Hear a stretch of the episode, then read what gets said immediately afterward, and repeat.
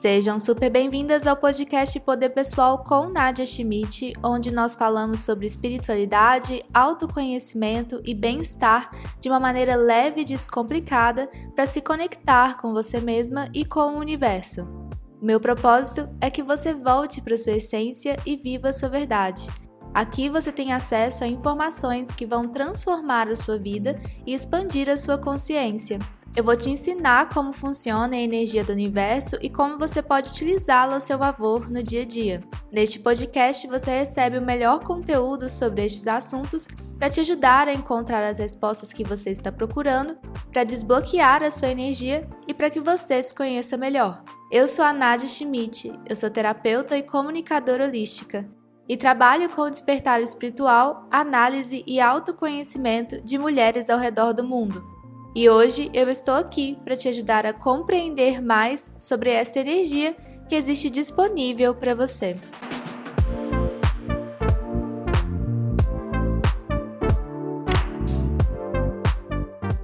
Hoje eu quero conversar com você sobre o que é se amar e eu vou tentar explicar o que é o, o fato de se amar em pelo menos 15 minutos. Ou seja, vou trazer para você algo que provavelmente você se pergunta todo dia, de uma forma extremamente resumida, em 15 minutos. O que é mais comum da gente ver as pessoas falando sobre o que é se amar, vem muito aquelas frases que eu considero frases prontas.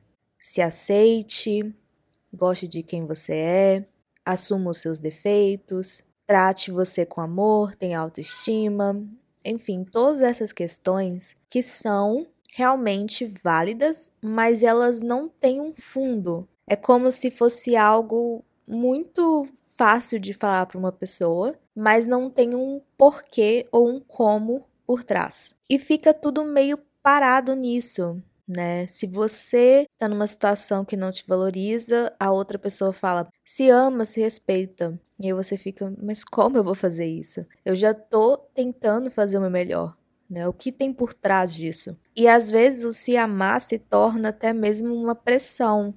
Você precisa se amar. E fica também uma razão vazia do porquê você tem que se amar. Porque todo objetivo que a gente tem, de uma certa forma, tem que ter uma raiz.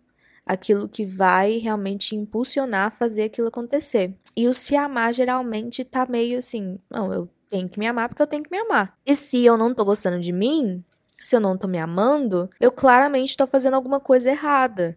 Porque o que todo mundo me fala para fazer é me amar. Provavelmente você se sente assim, porque a maioria dos meus clientes, seguidores, pensam dessa maneira, né? E uma coisa que eu vejo muito na nossa geração atual e no contexto atual é essa pressão do alto amor. Você precisa se amar, porque você tem que se amar, porque com amor próprio a gente conquista tudo e fica transformando o alto amor em algo que é mais um objetivo do que uma vivência mesmo. Você nasce para poder ficar tentando se amar constantemente. Só que o amor próprio, ele tem muitas vertentes que precisam ser discutidas, precisam ser faladas a respeito. Acho que a primeira que a gente pode citar é o amor próprio ser confundido com o ego e como que as pessoas ficam realmente bem incomodadas quando elas conhecem alguém que realmente gosta dela, de quem ela é. Mesmo que ela seja uma pessoa que não seja tão agradável para os outros, mas ela gosta de quem ela é. E ela se assume daquele jeito. Não uma arrogância, mas ela é o que ela é. Ela se sente confortável dentro daquilo e para ela tá tudo bem.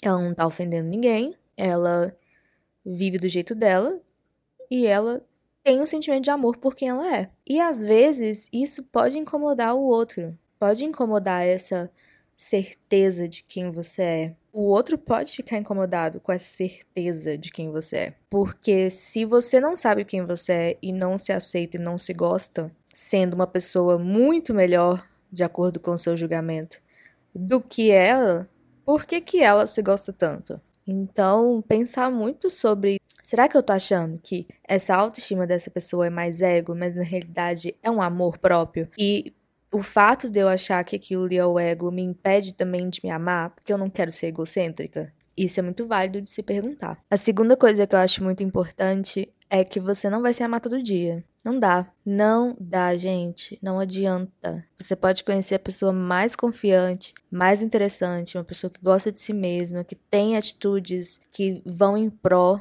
de quem ela é, pensa nela, coloca limites.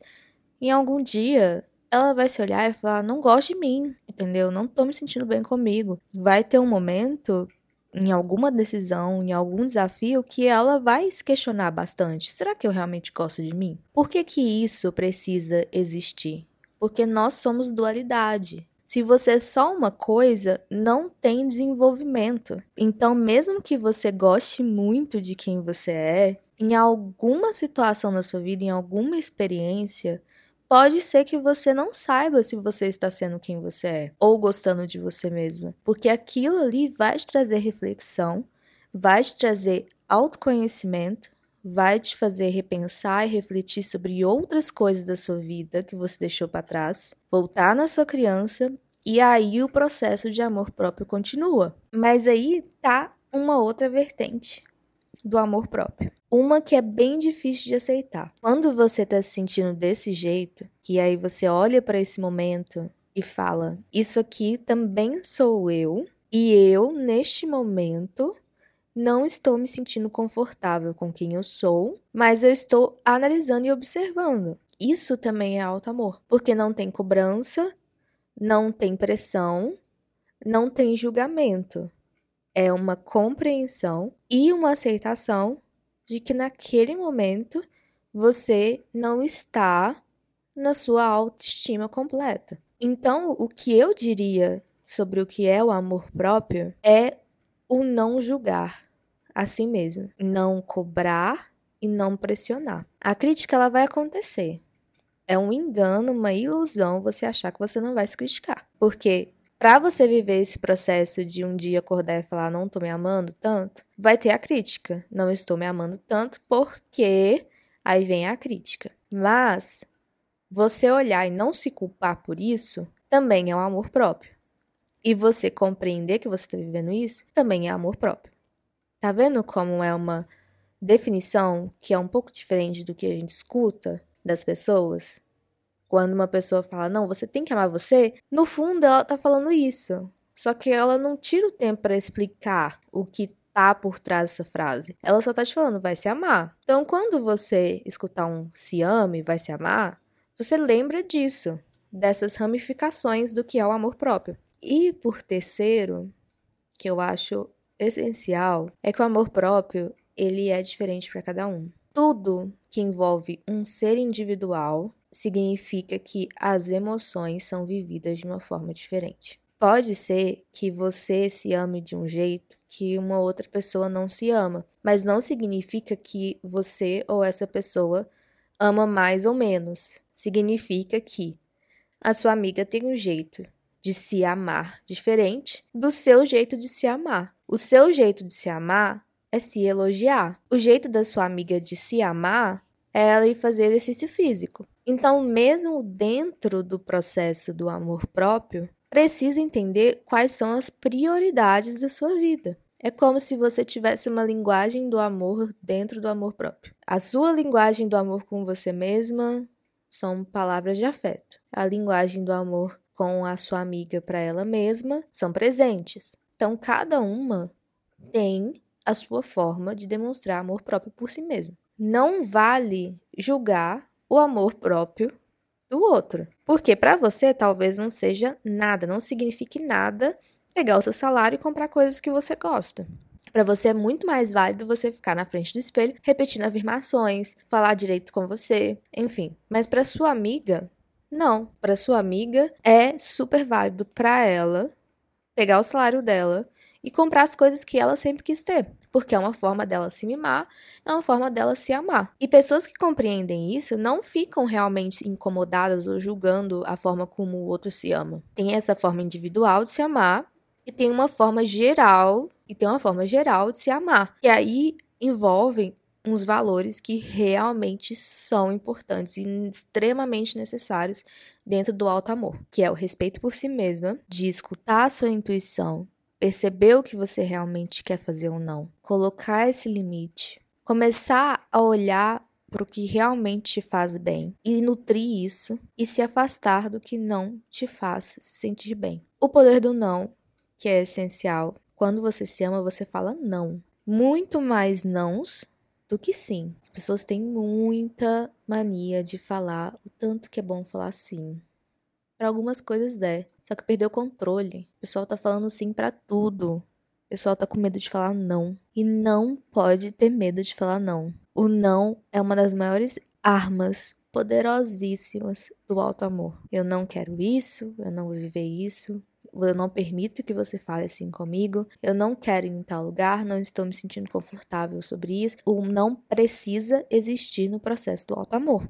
E respeitar os seus limites. Até onde você vai e por que você está indo até lá. Muito válido refletir sobre tudo isso. Porque o alto amor não é algo inatingível, mas ele é feito em doses, doses diárias. Às vezes você se ama, mas você tá tão focada no padrão, no que é o formato do alto amor que você vê por aí, que você não tá percebendo que você já se ama. Eu falo muito se você está consumindo conteúdo de autoajuda, de espiritualidade, de terapia, se você busca se entender, se você quer melhorar, existe uma parte dentro de você que se ama. É essa parte que está fazendo o que tem que ser feito. Se você está querendo melhorar, se você está buscando conhecimento a respeito disso, você já está no alto amor.